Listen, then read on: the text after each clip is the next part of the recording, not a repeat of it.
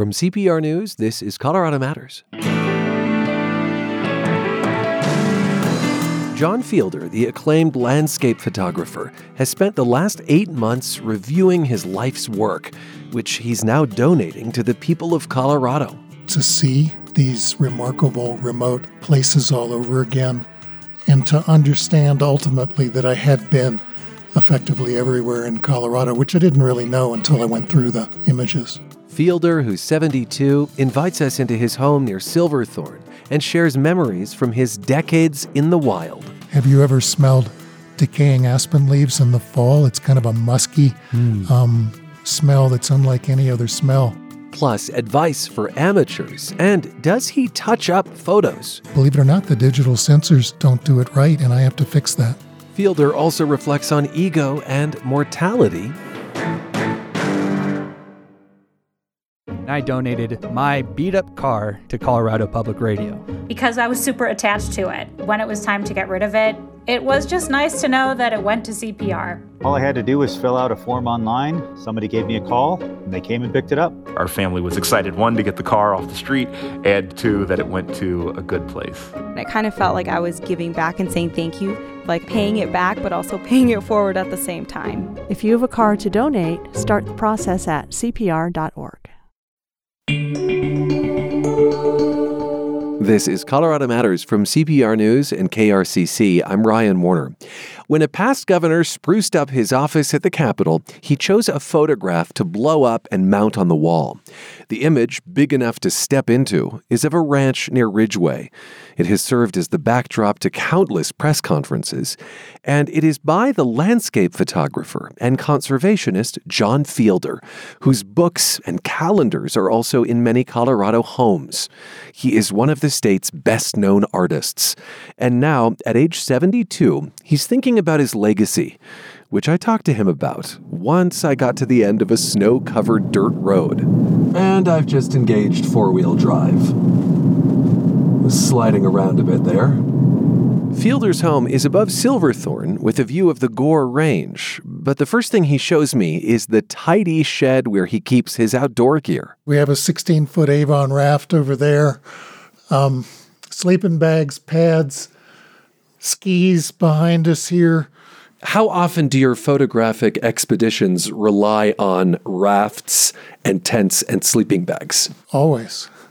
Uh, I mean, other than spring and fall, when I do aspen tree photography and aspens are accessible via roads, it's all wilderness stuff. So all of this hardcore gear is, uh, these are my tools. It was freezing the day of my visit, so we quickly left the shed, cast off our snow boots, and stepped into his living room with picture windows taller than us both. How many times have you taken a photo simply from the vantage point of your living room? You know, that's a good question. I've been here for fifteen years, and I have thousands of photos from the patio and through the living room window that are as spectacular as any that I've done in the wilderness. That's how cool this place is. And then behind us are the Williams Fork Mountains, the Ptarmigan Peak Wilderness. So we, we're, we're above the lower Blue River Valley with mountain ranges on either side. Are you a hermit? Uh, fifty percent hermit, fifty percent, you know, speaking and doing slideshows and teaching workshops to thousands of people. But that's the nice thing. I have the freedom to choose when I want to be with people and when I want to be a herm- hermit. What do you think is your more fundamental nature, or are you perfectly fifty-fifty? No, I'd say I'm biased towards loner. I like being in the wilderness by myself so I can concentrate on my photography. I love being here um, alone, but at the same time, I've had lots of guests and visitors up here. But I, I, again, I can choose um, whether I want to be with people or not. You are often solitary, but you're not lonely when you do this work. No, it's tough to be lonely with elk, deer, bighorn sheep, and mountain goats bugging you all the time. All right, to the reason I'm here, John Fielder is giving his life's work to the people of Colorado. By this spring, thousands of his photographs will have been cataloged, digitized, and made available online. John, you donated to History Colorado fifty years of photography and nature writing. As for the images, you distilled about five thousand from two hundred thousand. How do you begin to do that kind of whittling? Well, you got to have quick fingers because there were, I don't know, one hundred forty thousand four by five inch transparencies. And then the rest of the images would have been digital, I'm guessing. Yeah. So there were, you know, one hundred forty thousand film photos, and then digitally since two thousand nine, effectively another fifty thousand, from which I distilled a couple of thousand of those. This must have been quite a walk down memory lane for you. Yeah, that was one of the benefits. I mean, not only the distillation for the donation, but to revisit all these places that I had been in the last forty years that I've been doing this for a living. And then there were some from the amateur days, to see these remarkable remote places all over again, and to understand ultimately that I had been effectively everywhere in Colorado, which I didn't really know until I went through the images. Was it a, a misty experience, a tear-inducing experience to go through some of those images? No, not really. I don't get, I didn't get, I mean, I get emotional with grandkids and things like that, but misty in the sense of this was my plan. I had planned forty years ago when I turned my hobby, hiking and photography, into a career, to ultimately make a living of it one day and to publish books and calendars, which I, I ended up doing, and to have some sort of denouement, ending, last act. And so, yeah, kind of misty about the last act thing. I mean, I, hopefully I'm not going to be dead anytime soon, but to have achieved what I set forth to do forty years ago, go everywhere in Colorado, Um, happened. I, I thought about asking if you had favorite photographs, but something about that struck me as absurd given the scope of your work. And then I realized it might actually be the wrong question, because your photographs fundamentally are about place. And so, John Fielder, what are some of your favorite places to shoot photographs? This is why, Ryan, you are a good journalist, because, yeah, that's the question I'm forced to answer ad nauseum, is what's my favorite photo? You know, haven't been so many places. I'm what I call a nature egalitarian. Um, it's all good, especially under wonderful light for photos. But I'm an alpine guy. Um, my favorite place on earth, whether it's in Colorado or around the American West or around the world, is to be above tree line in, in what we call the alpine zone. So here we are in my home in the montane. We're right at the border of the montane and the subalpine ecosystems. But if we could see the Gore Range through the window, we'd see the alpine zone, where it's just rocks and tundra and lakes and waterfall and wildflowers and infinite views. So what I just described it to be is why I like being there. Is the light different at those altitudes? Yeah, the the visibility of a rising and setting sun coming up above a horizon that's behind you, typically because the sun's hitting that peak and reflecting in that lake at, you know, five forty-five a.m. in the morning or eight thirty p.m. in the evening. So there's this direct light. And in order to take advantage of it photographically and emotionally, I've had to be somewhat of a physicist and understand quality of light and color of light and intensity of light. And, you know, when the sun is oblique at sunrise and sunset, cutting through an arc of atmosphere one hundred miles thick above the earth, it cuts through more atmosphere than at noon when it's perpendicular to the earth, and it's only cutting through, you know, one twentieth of the atmosphere. You you are getting positively meteorological here. Well, uh, but it's physics, because the more particulate matter that white light from the sun penetrates, the more that the cool colors, the short wavelengths like blues and greens and violets, are absorbed, and that's what makes a blue sky and made invisible, which leaves what? Yellow, orange, red, fuchsia, magenta, which is the colors that bathe the landscape and the mountains in the alpine zone at sunrise and sunset. What's the longest you've waited in a single spot to take a photograph? It's difficult for me to be in one place for more than a day and wait You're for antsy. the light to You're happen. Antsy. If the light is not good where I am, I'll move on down the road or the trail looking for a better time and a better place and better light rather than sticking around and wasting time in one single place. Now, you mentioned being an alpine guy, uh, but I know that you have spent a good amount of time on the plains.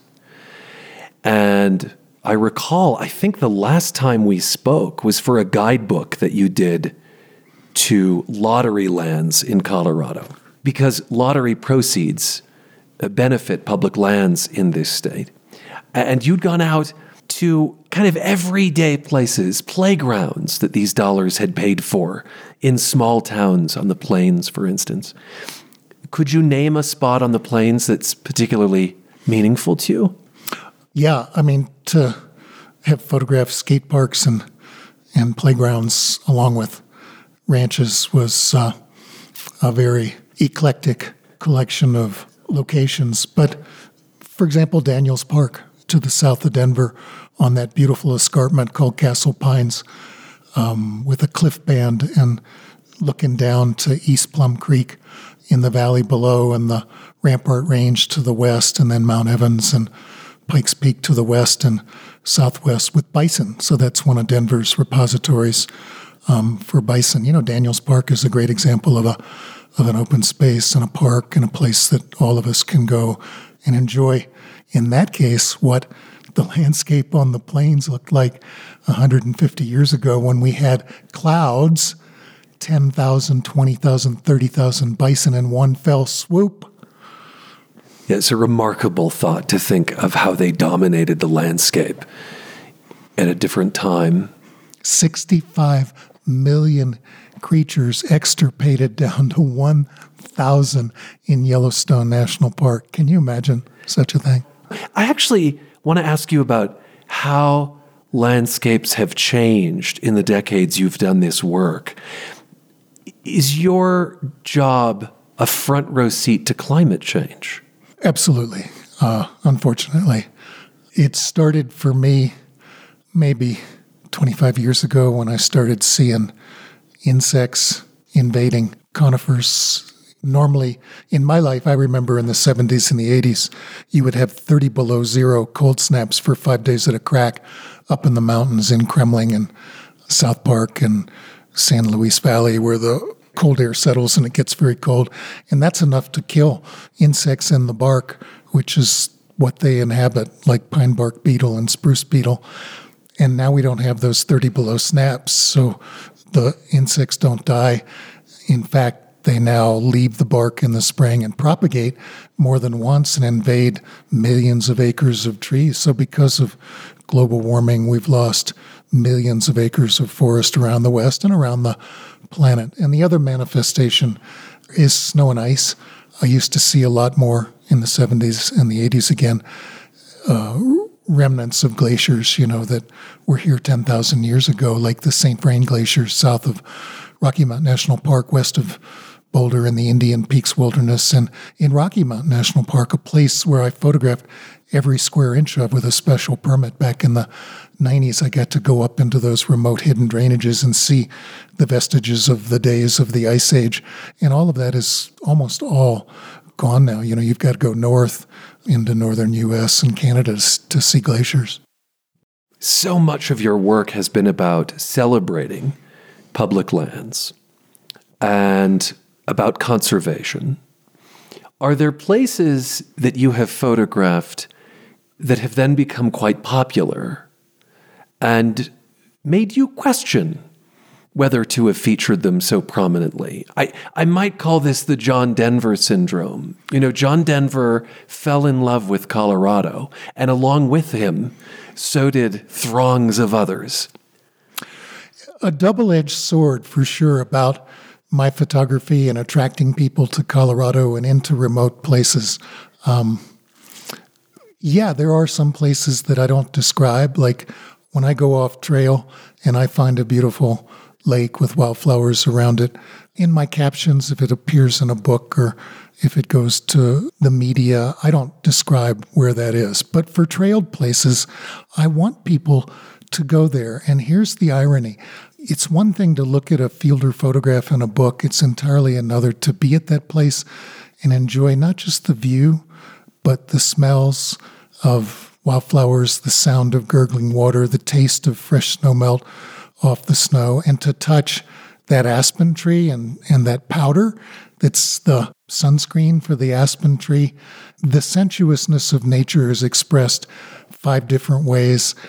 And when people experience that, only then do they become advocates, I've noticed, for protecting and preserving what's left of wildness in America, that a book or a picture doesn't mm. do it. The picture is a starting point then for you. I love that you just invoked taste.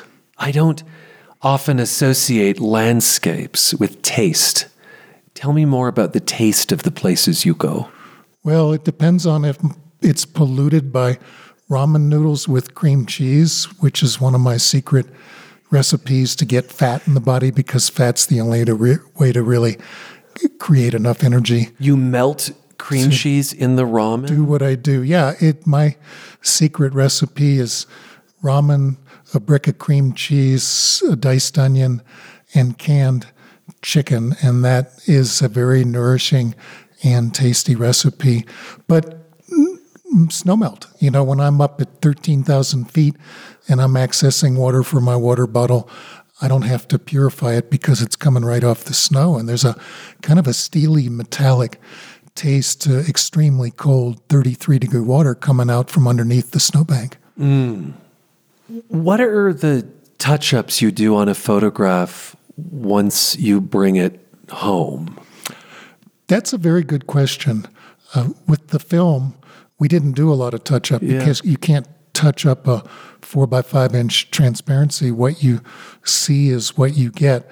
But with the digital camera, it's different. What you see on the L C D of the digital camera, even what you download onto your computer, is not all the information that's in the file. So we use programs like Lightroom, and we used to use Photoshop to lighten the shadows, to darken the highlights, mm. to make the colors look the way my eye saw it, because the, believe it or not, the digital sensors under certain kinds of light don't do it right, and I have to fix that. Wow. I expected you to be a camera hoarder, but you have largely done this work with a very small number of cameras. You know, your um, audio tape recorder is probably picking up signals from my titanium left knee, my titanium right knee, and my titanium cobalt right hip, because it's only about twelve inches away from those things. You're bionic at this point. Yeah, so as a result, the less gear, the better, to keep my body fit over the years, and the more food and ramen I can take if I'm not taking cameras. So I've limited the number of lenses, and I really haven't used that many specific cameras in my lifetime. I mean, I think it's probably under fifty. Cameras? Yeah. Well, it's way under fifty. I I can think of maybe six film cameras, from small format, thirty-five millimeter, to medium format, to large format, four by five, that I, I've owned six or seven. And then digital, I started with the Canon E O S Rebel, like most other people did, thirty-five millimeter around two thousand eight. And since then, I've only had about five of those. So, yeah, maybe that bespeaks of the fact that it's really not about the equipment, it's about the eye. Do you take photos with your phone? Absolutely. I have ten thousand photos on my phone in the iCloud. You're not a snob. Uh, about what? I, I photographic equipment, about the accessibility of photography? Well, I think early in my career I was, because I was insecure. You know, when you're trying to raise a family and make a living out of something that's pretty darn tough to make a living out of, I probably had some attitude, as you're suggesting. But you know what changes you is nature. You know, it's such a big thing, and you are such a small, insignificant thing. Literally, the grandness of what I've been doing for fifty years changes you and makes you much more humble. And I'm not reticent to say that humility is one of the byproducts emotionally of what's happened to me being outdoors for fifty years. Mm. That nature is humbling. Well, that too. I've had to self-rescue myself over a hundred times when nature decided to challenge me, um, for sure. But just the beauty, the sublimeness of four point three billion years of the evolution of life on Earth, if that doesn't allow you to appreciate your smallness and how lucky you are in your smallness to be on a planet, to be in a solar system, to be in a universe, to be in a multiverse. I can't, there's nothing else other than spiritual, religious things, which mm. works for some people. Nature does it for me. Give us a story of having to self-rescue. Do you have two hours? We'll go back to the most recent ones because my memory, you know, fails me for the ones forty years ago. But one was out skiing an avalanche above Ashcroft, Colorado, above Aspen. Um, I was at the Green Wilson Hut, backcountry ski hut.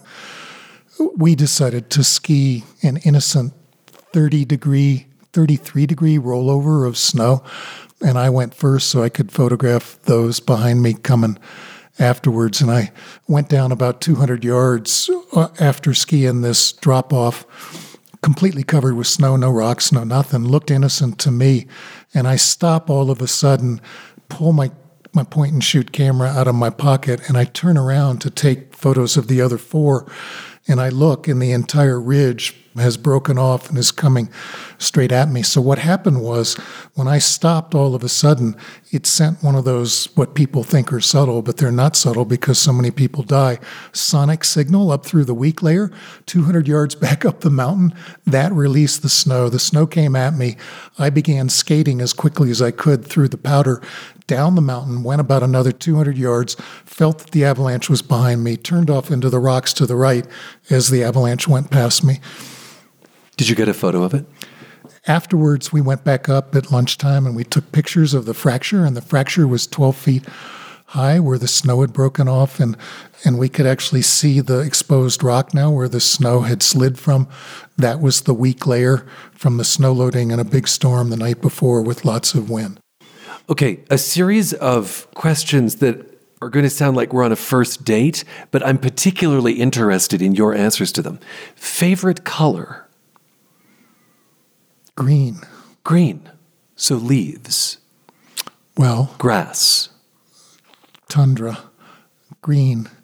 I mean, it's the most common color in the alpine zone. Decorated, of course, with hints of magenta, red, yellow, purple. Um, you know, the flowers. Favorite Colorado wildlife? Bighorn sheep. Mm. Because mountain goats are not native. We brought them as an invasive species here in the nineteen forties. And so too would elk be one of my favorite.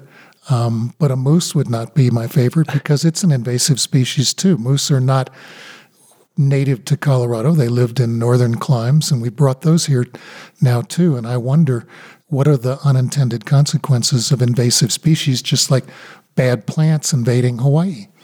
Do you have a favorite flower? Colorado flower. That's a no-brainer. Oh. I'm just like everybody else, the Colorado columbine. You're going to say the columbine, the state flower. Absolutely. In other words. Favorite tree? Aspen tree, without a doubt, because I've made three-quarters of my living selling yellow aspen tree photographs, and to a lesser extent, lime green in the spring. I want to talk about your path to photography. It came about in a somewhat unusual way. You were an aspiring accountant from the East Coast when you came to Colorado in the early nineteen seventies to run department stores. How did accounting morph into, well, I guess retail and then photography? It does seem like a cacophony of skills, but it was that combination of odd skills that one normally wouldn't associate with a nature photographer that allowed me to make a good living, raise a family, and be comfortable in my old age now. And oh, it gave you the ability to monetize. Well, my accounting degree allowed me to do pro forma balance sheets, P and L statements, profit and loss statements, cash flow statements for banks, and then hopefully they loan you money. And I had to know how to sell. Yeah, I can make a good painting or a photo or a sculpture, but can I sell it? And my career in the department store business with the old Denver Dry Goods and May D N F taught me how to sell and mer- merchandise and taught me that, hey, yeah, if I had books to sell, I call up the buyer at B. Dalton or Borders or Barnes and Noble, and we make a deal to sell them them books, and then add to that strong legs and a good eye, and you've got four or five ingredients that allowed me to make a living as a photographer. Mm. Your love for Colorado actually goes back further than that. I want you to tell us about Dolly Hickman. Well, this is going to cause the tears to flow because that woman was unique on planet Earth.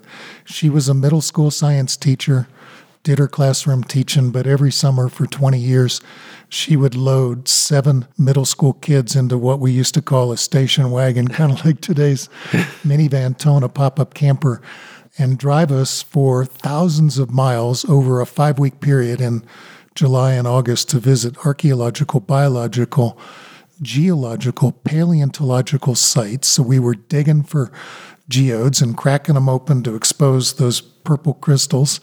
Um, we were hunting for fossils. We were hunting for archaeological artifacts at the Temple of the Sun and Moon in Mexico City, climbing a volcano that erupted in a farmer's cornfield in nineteen forty-two, Paracutin. Then a second summer up to British Columbia and Banff and Jasper and Crater Lake. As a but middle schooler. This was what she did outside of the classroom, would take thirteen and fourteen-year-old kids on these scientific expeditions in the summer with a one-page permission from your mother or father back in the days of not litigious society. And that defined me for the rest of my life as a, A, a scientist, B, a lover of nature, C, somebody who was comfortable sleeping outdoors because every night we'd sleep out in our sleeping bag unless it rained, and then we'd, you know, resurrect the pop-up camper. But this person is the reason why I left the department store business in nineteen eighty-one when she sprouted from twenty years before within me that I wanted to be outdoors. I wanted to make a living and be outdoors for the rest of my life, not be stuck in a department store. How much of a good photograph can be accidental? You know, I wouldn't admit it because everything that I do is planned and the product of uh, of forethought. But no, I'm just being facetious. That good photography is two things of equal proportion, fifty point zero zero zero percent versus fifty point zero zero zero percent. One is the eye. You can't do good photos without a good eye and understanding the basic tenets of design and composition. And number two, being at the right place at the right time. So anybody who tells you otherwise that it's all about me and my skills is telling you wrong, because being at the right place at the right time is just as important as your photo skill. So do you encounter people who think, I could do what John Fielder does? It's just that he's in the right place at the right time. Perhaps in the sense that uh, I got to do it eventually full-time, and so, yeah, I'm going to end up seeing more places and having more opportunities than somebody else, but nobody's ever really taken me to task on that. I mean, I have been taken to task for self-publishing um, my books and my calendars because back in the day I couldn't get a New York, where all the publishers were, a New York publisher to publish my work, so I used those five skills that I had developed to build my own publishing company, and people would say, well, he can publish anything he wants, you know, whether it's good photos or bad photos, and oh. maybe they're not so good, but that went away, you know, eventually. Are you good at taking criticism? I'm better now. I can't remember at age seventy-two the last time that I got mad. I mean, how can you get mad when you've been making your living as a nature photographer for forty years? But yeah, in my immaturity of my my early days, when pressure is difficult for all of us to make a living, to earn money, to put food on the table, yeah, I think I was a little more sensitive to criticism then than I am now. Are you self-critical? how can one not be good at what one does without being self-critical? I mean, that defines my evolution back in the nineteen seventies, before I was making a living out of it. I was looking at the photos of Elliot Porter, who was the color Ansel Adams of the twentieth century, and Adams's black and white photos, and trying to imagine, you know, what was going through their head to make that particular composition or design. And then I would go out with my Kodachrome twenty-five, yes, Simon and Garfunkel Kodachrome twenty-five, and my Canon F one first film camera, and I would bring that film back, and, you know, they would send Kodachrome to some place in the universe, and then five days later you'd get the developed slides back, and you'd look at your slides and you'd say, does that look like Porter's? And invariably it didn't look like Elliot Porter's, and you had to ask yourself, why not? And if you had a successful photo, also, why is this successful versus unsuccessful? And that self-critiquing is how I learned photography. And, and so you had to emulate people you admired before you developed your own style. Absolutely. That is very, as we say, perspicacious of you, oh, thanks, Ryan, that, yeah, I was copying Elliot Porter, the great color landscape photographer of the twentieth century, who did his first book, by the way, people can look it up, was called In Wildnesses, The Preservation of the World. And it was inspirational to me because Porter saw the landscape in ways that nobody else that I had seen saw the landscape. So, um, yeah, I, I copied Porter for a while. But then once I started understanding the essence of what makes a good photo, I could depart and start taking those ingredients and piecing together perhaps my own style.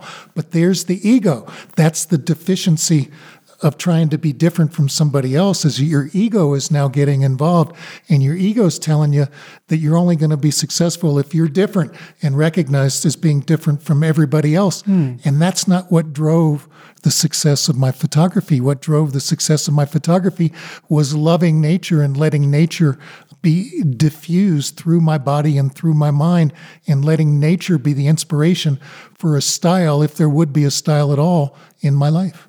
Do you believe in the rule of thirds? I've, I've heard a lot about this from photographers, that you kind of divide a photo into threes, right? You know, I've been teaching photography for forty years, and I only chuckle because that's one of the basic tenets. But the rule of thirds is only a starting point, just so your listeners understand. I feel like um, we're getting a free class, John. What? Yeah, no, there'll be an invoice sent out uh, shortly. But the... Uh, You know, it's really about asymmetrical. We don't put horizons in the middle because the eye then fights between sky and landscape. We want to direct the viewer's eye. And if we can take the viewer's eye from one place to another to another place, this becomes a four-dimensional photo. You know, oh. What I'm trying to do is create a three-dimensional image where you have not only length and width, like you have on a photo print, but depth, where you're drawing the eye from foreground to background. But can you actually take the viewer on a journey to more than one place, to five places, just like taking a hike on a windy trail, which now is the fourth dimension. What's the fourth dimension? Time. So it's a four-dimensional photograph, length, width, depth, and time. But it's asymmetrical. So a photo might be rule of thirds, but it might be one-sixth, five-sixth. It might be um, one-fourth, three-quarters, depending on where the dividing lines work best. Oh, tell me more about time being represented in photographs. I don't quite get that. So it takes time for a viewer of a photo to consume the whole photo. If I'm taking that viewer on a journey to the wildflower in the bottom right-hand corner, to the rock with lichens in the oh. top left-hand corner, to the cloud in the top right-hand corner, doesn't that take time? Yes. So it adds a Twilight Zone to this whole process, the fourth dimension, time. Ding, ding, ding, ding, ding, ding, ding, ding, ding, ding, ding, ding. Do you have a favorite smell in nature? Excellent question. I'm not sure I've ever thought if any of those smells are my favorite. But yes, because my favorite plant on the planet is clearly the aspen tree, because sixty percent of all my photos I've ever made are aspen trees. Have you ever smelled decaying aspen leaves in the fall? It's kind of a musky mm. um smell that's unlike any other smell. And when they uh, become yellow and then brown, and they fall off onto a, the ground. It's a very pungent aroma that's unique to dead aspen tree leaves. The final part of our conversation with Colorado landscape photographer and conservationist John Fielder after a break, as he contemplates his own mortality. Also, what's a photo he hasn't taken yet? This is Colorado Matters from C P R News.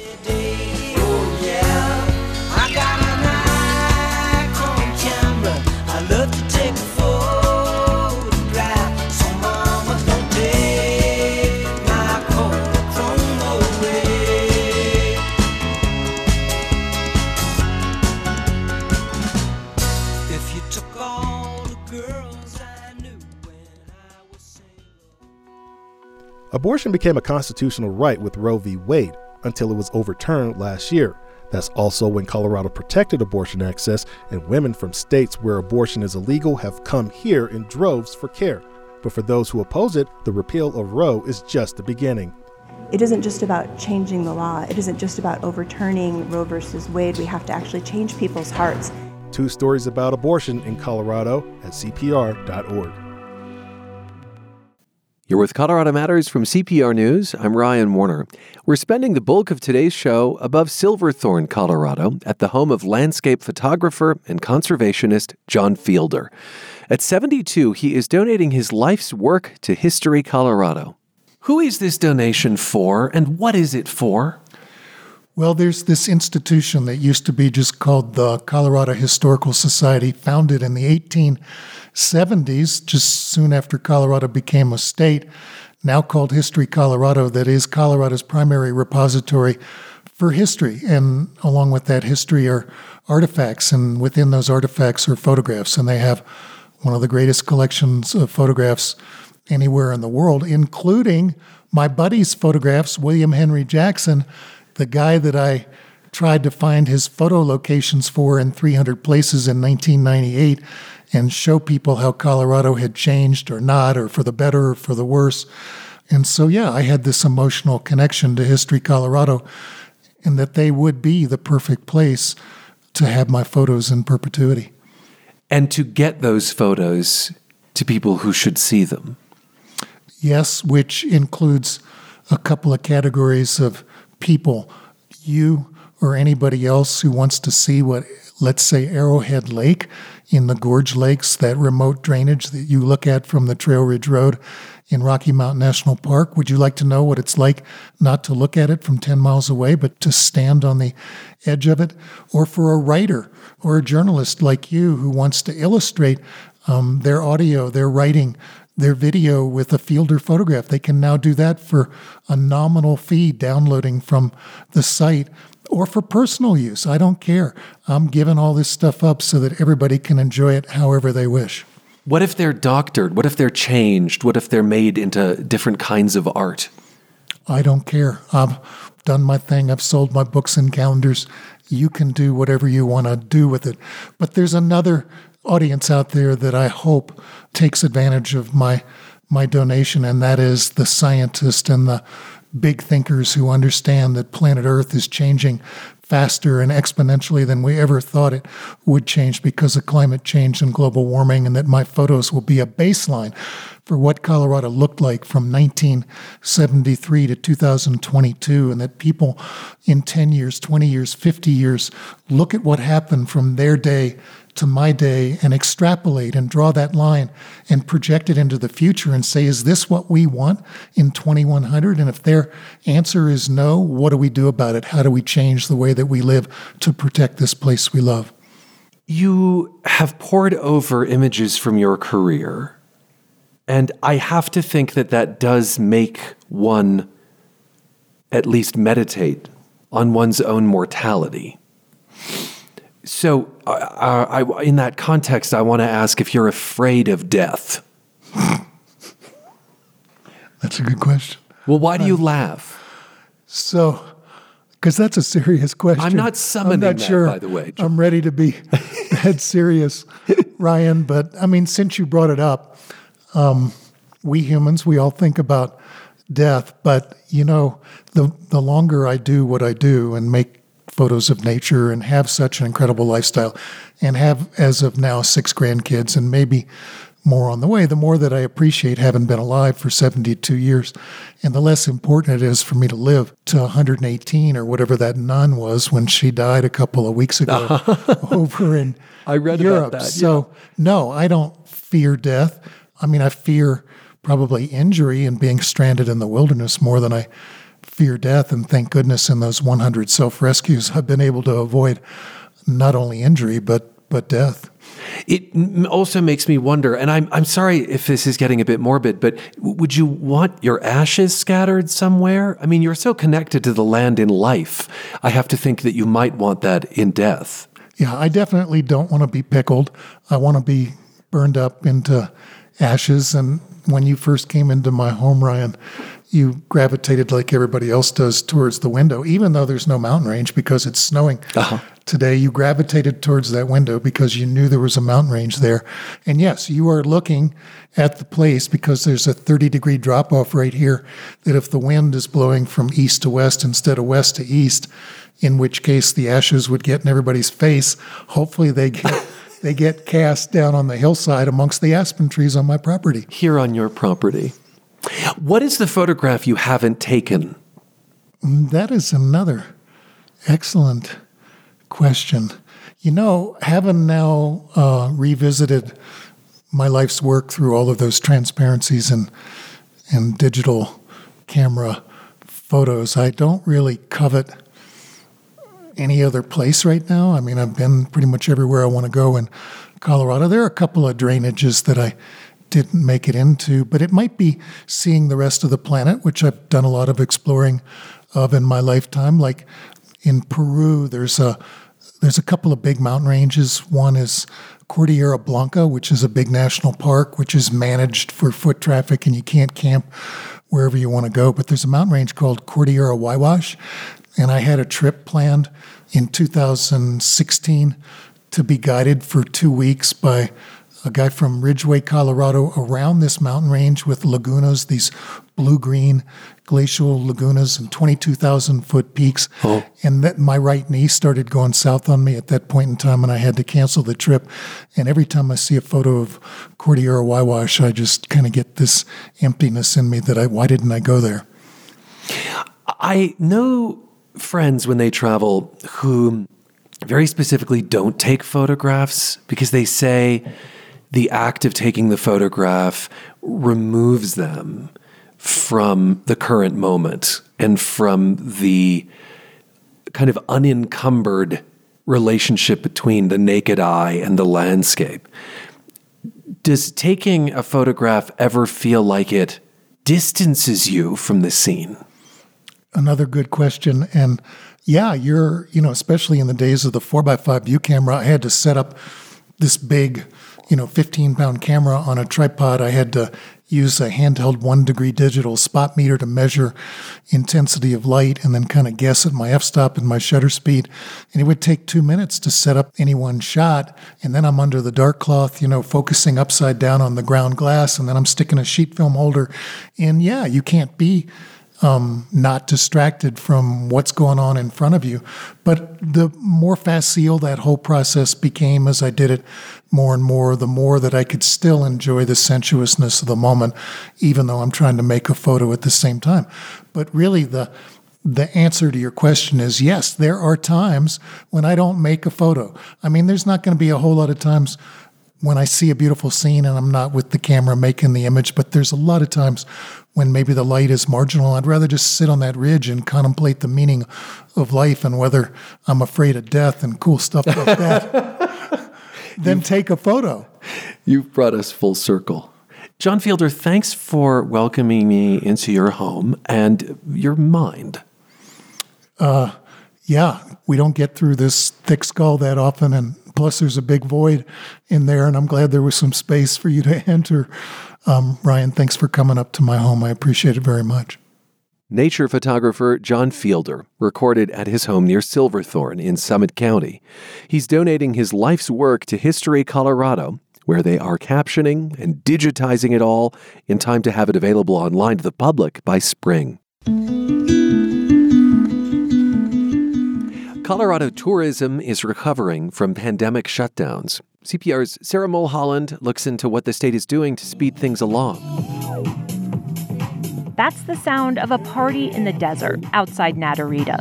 End of Colorado's multi-billion dollar tourism industry coming back to life. It actually began as an event during COVID that was called a burning van. Natalie Binder runs the festival, now called Planet V. She sent over that clip from last summer's show, which was a lot more organized and bigger than the semi-spontaneous gathering that popped up during the pandemic. The event in twenty twenty-two drew about three hundred fifty people to the site of an old mining town dotted with cabins and campsites. That's a big deal for a small town. When you can bring even just three to five hundred people into an area that only has a population of five hundred, you know, each person that's spending money on gas and supplies and groceries, it's a huge economic impact to a really small community, even though it might not seem big in the scale of things that happen in other parts of the state. Binder says a rebate from the state helped make it possible. It's easy to go to, or easier to go to, a place like Telluride. You know, there's just more of a following, there's more population, there's more abundance. And so there's a lot of challenges to holding an event in a rural community, especially one that's really unknown. She was able to recoup about five thousand dollars of the total fifty-five thousand dollars cost. Colorado's travel industry took a big hit when COVID nineteen first shut everything down. Things have since picked back up, especially in the state's resort areas, which have been bursting at the seams with visitors. But the recovery has been uneven. In particular, group travel is taking longer to come back for a lot of reasons. Those types of events have to be planned and paid for well in advance, and they're at risk of being canceled if COVID cases start to climb. On top of that, a lot of group travel revolves around business travel, which has been much slower to bounce back than leisure travel. That's where the state program comes in. To attract event organizers, Colorado is offering a cash rebate that covers up to ten percent of eligible hard costs. Elizabeth O'Rear is the director of grants and funding for Colorado's Economic Development Office. We're eighteen months through the program, and we have another eighteen months left. That means events have until the middle of next year to get some of the money. It can pay for things like food and A V equipment. The program includes everything from conferences and business meetings to music festivals and even weddings. So far, about four million dollars has gone towards the rebates. The money was carved out of the state's general fund, and whatever isn't used, presumably, will go back into it, unless state legislators decide to do something else with the money. We've expended about half of the funds allocated to the cash rebate at this point. O'Rear says the pace of applications tracks what's happening with COVID caseloads pretty closely, showing how vulnerable some parts of the tourism economy are to the pandemic. With that first six months, we had significant amount of applications. Then as cases increased, we saw a decrease in application, which you could assume or presume that potentially organizations that might be hosting events were now a little more leery of that and were waiting to see what would happen. Judging by the volume of recent applications, people are feeling more confident about booking events, even though the pandemic is still here. That could be a sign that businesses and event planners are learning to live with the uncertainty, a good sign for Colorado's tourism economy. What we found is, um, especially this past summer, we had, I think, four months in a row where we had more applications and more funding approved than the previous months. Um, so we saw a real uptick. A rebate was just approved for the Curling National Championships. I'm Sarah Mulholland, C P R News. And I'm Ryan Warner, with special thanks to Nancy Lofholm and Greer Hancock. This is Colorado Matters from C P R News and K R C C. Thanks for spending time with us.